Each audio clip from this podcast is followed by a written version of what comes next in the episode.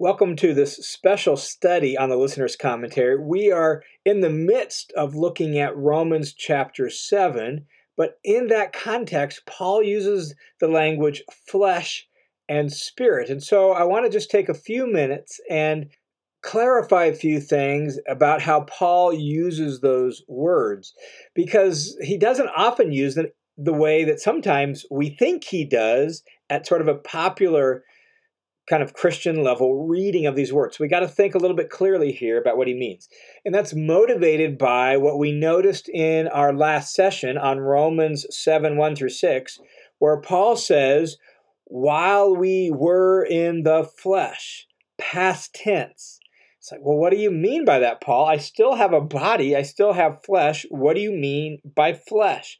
So we need to figure out what he means by flesh. And then he says that when, when that was the case, we bore fruit for death, but now we've been released from all that and we're in the spirit and we can bear fruit for God. And so we need to figure out what does Paul mean by flesh? What does he mean by spirit? So that we can really hear what Paul says in the rest of chapter 7 and on into chapter 8. Okay? So let's just take a few minutes and look at what Paul is getting at here.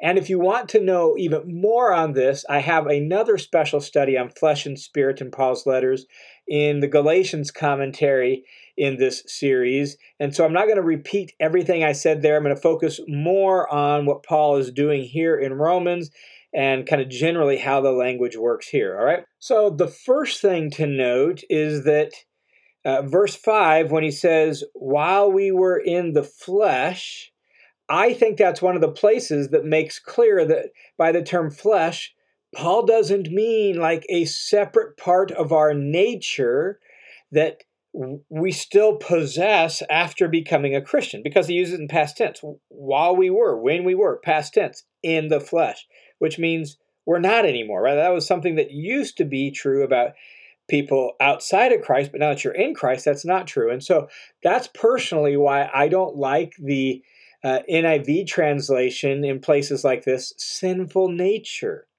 I think that translation serves to confuse us more than help us.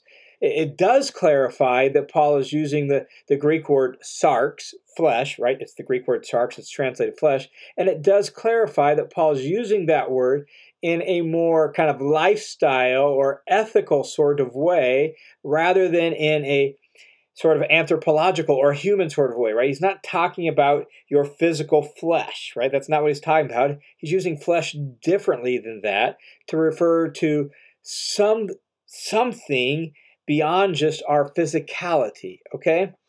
Um, and the problem, however, with sinful nature as a translation is it makes it sound like it's my sinful nature, like it's something within me or some part of me. And that's something that I still possess after becoming a believer. But Paul doesn't say that here. In verse 5, he says, when we were in the flesh. And that's not the only place Paul says that in this context. In Romans chapter 8, verse 9, Paul just comes out very straightforward and says, However, you are not in the flesh, but in the spirit, if indeed God's spirit dwells in you. And so Paul doesn't believe that you're both in the flesh and in the spirit. Paul believes it's one or the other. And so verses like Romans 7 5 or Romans 8 9 need to inform how we understand the word, regardless of how we translate it.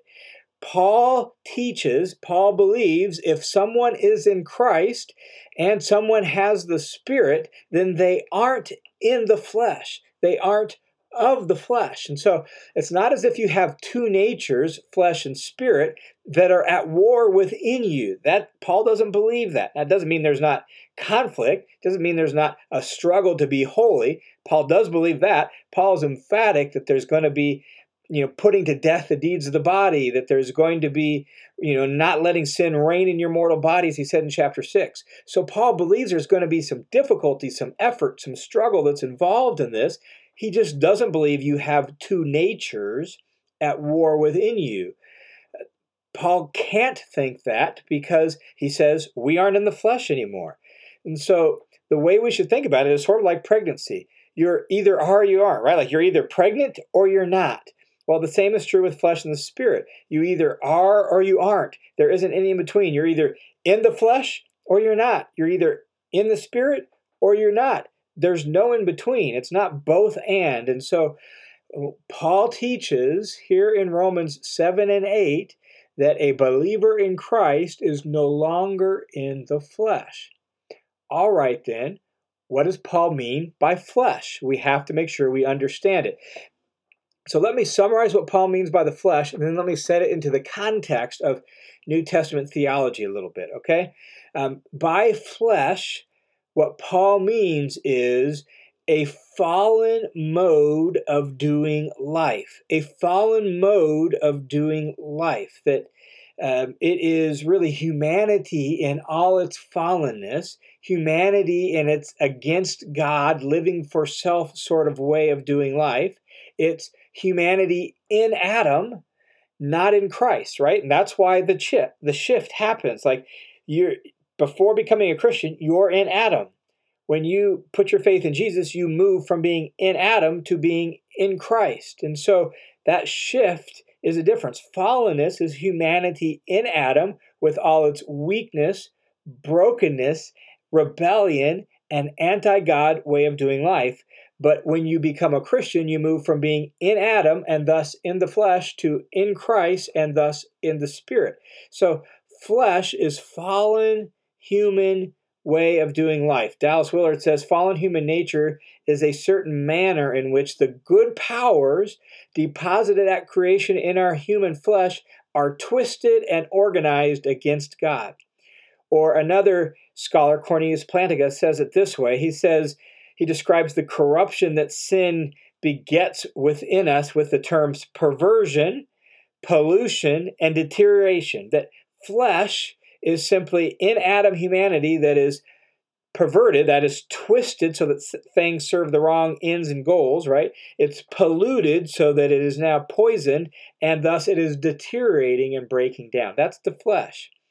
This fallenness and this deterioration affl- afflicts us individually so that I can be in the flesh, you can be in the flesh, right? It afflicts us individually, but it also afflicts humanity as a whole, corporately. It afflicts whole societies, so that whole societies have a fallenness about them, a bent away from God, and a darkness about them, right? So whole societies become polluted, corrupted, and are deteriorating. And thus, the word flesh really refers to our pre Christ mode of, our pre Christ approach to living.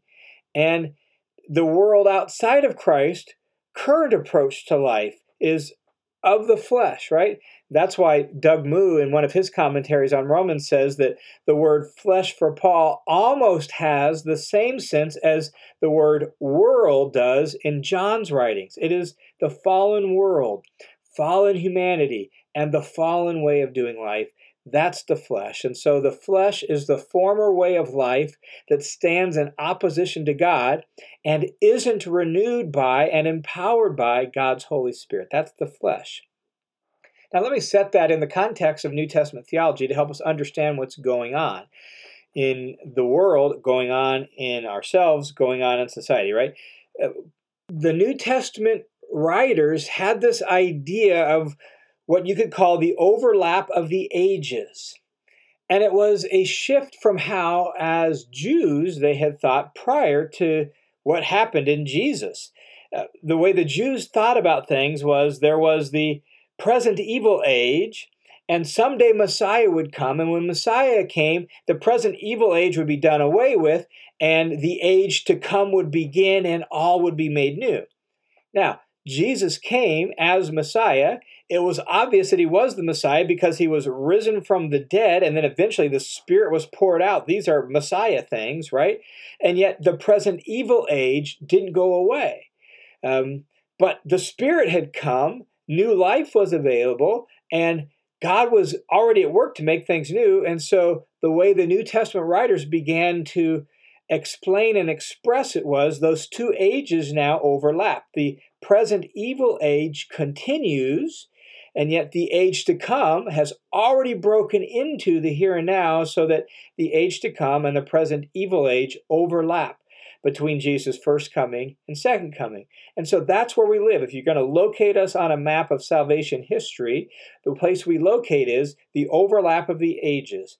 And somebody who is outside of Christ, well, they're still marked by, controlled by, and living in the present evil age but somebody who is in Christ has moved from the pre- present evil age uh, to being a part of the kingdom of God's Son, and thus they're already experiencing some of the benefits of and the blessings of the age to come, even though it's uh, kind of marred by still the, the struggles of the present evil age. And so you get the overlap. And so if you're in Christ, you're already experiencing some of the blessings and benefits of the age to come. One of those blessings and benefits is the presence of God's Spirit now in and among you individually and us corporately, so that we have a new capability to please God. Paul will explain that in detail in Romans chapter 8.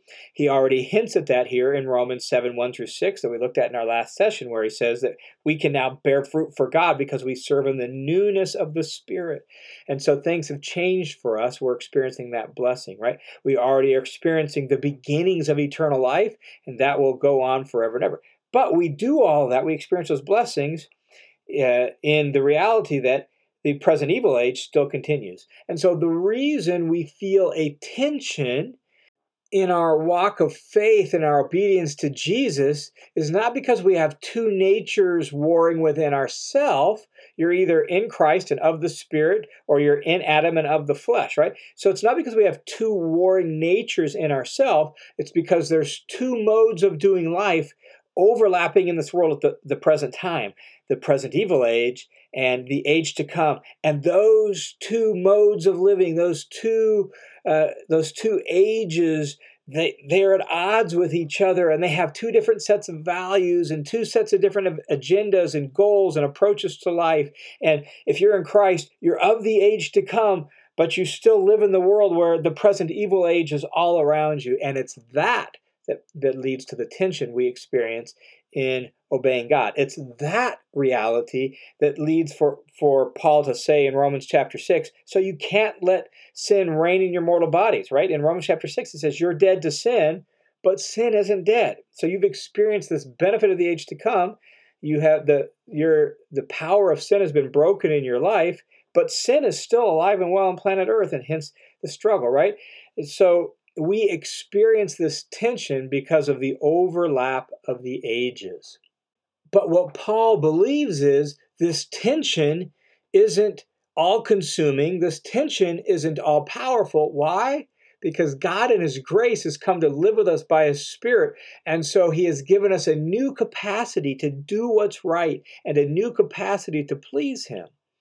And thus, we now can bear fruit for God. And so uh, we are no longer in the flesh, we are of the Spirit, and we can please God in a, a way we couldn't before we entered into Christ.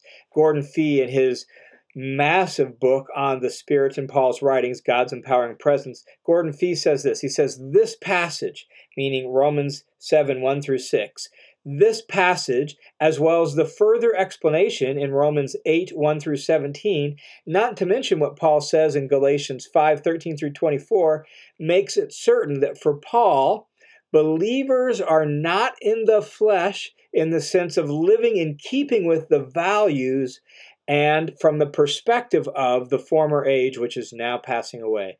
That's not what defines us. Do sometimes we struggle with it? Yes.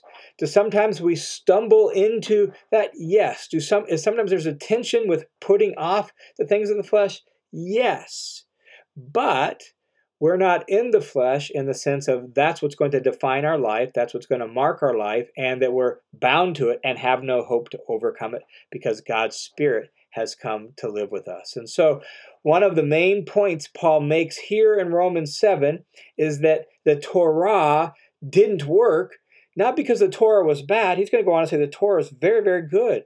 The Torah, the Torah didn't work, the Old Testament law didn't work because it couldn't free us from the flesh. The Torah was giving wise and good instructions to merely in flesh people and thus it failed to set them free from that. And that's how the law became complicit with sin and death.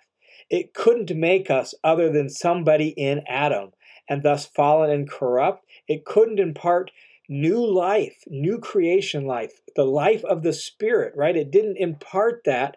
And thus, the law was incapable of making us the kind of people who regularly and routinely do the things it commanded. And that's what Paul is going to explain in Romans chapter 7. And that's what he's going to then show us the solution is in Romans chapter 8. It's walking by the Spirit. And so, if you are in Christ, you are not a flesh person, you're a spirit person. And thus you can progressively and increasingly please God. You're not a slave to sin, as Paul explains in Romans chapter 6, because the Spirit has come and it has set you free from the law of sin and death. And thus, you can begin to please God in a new and powerful sort of way.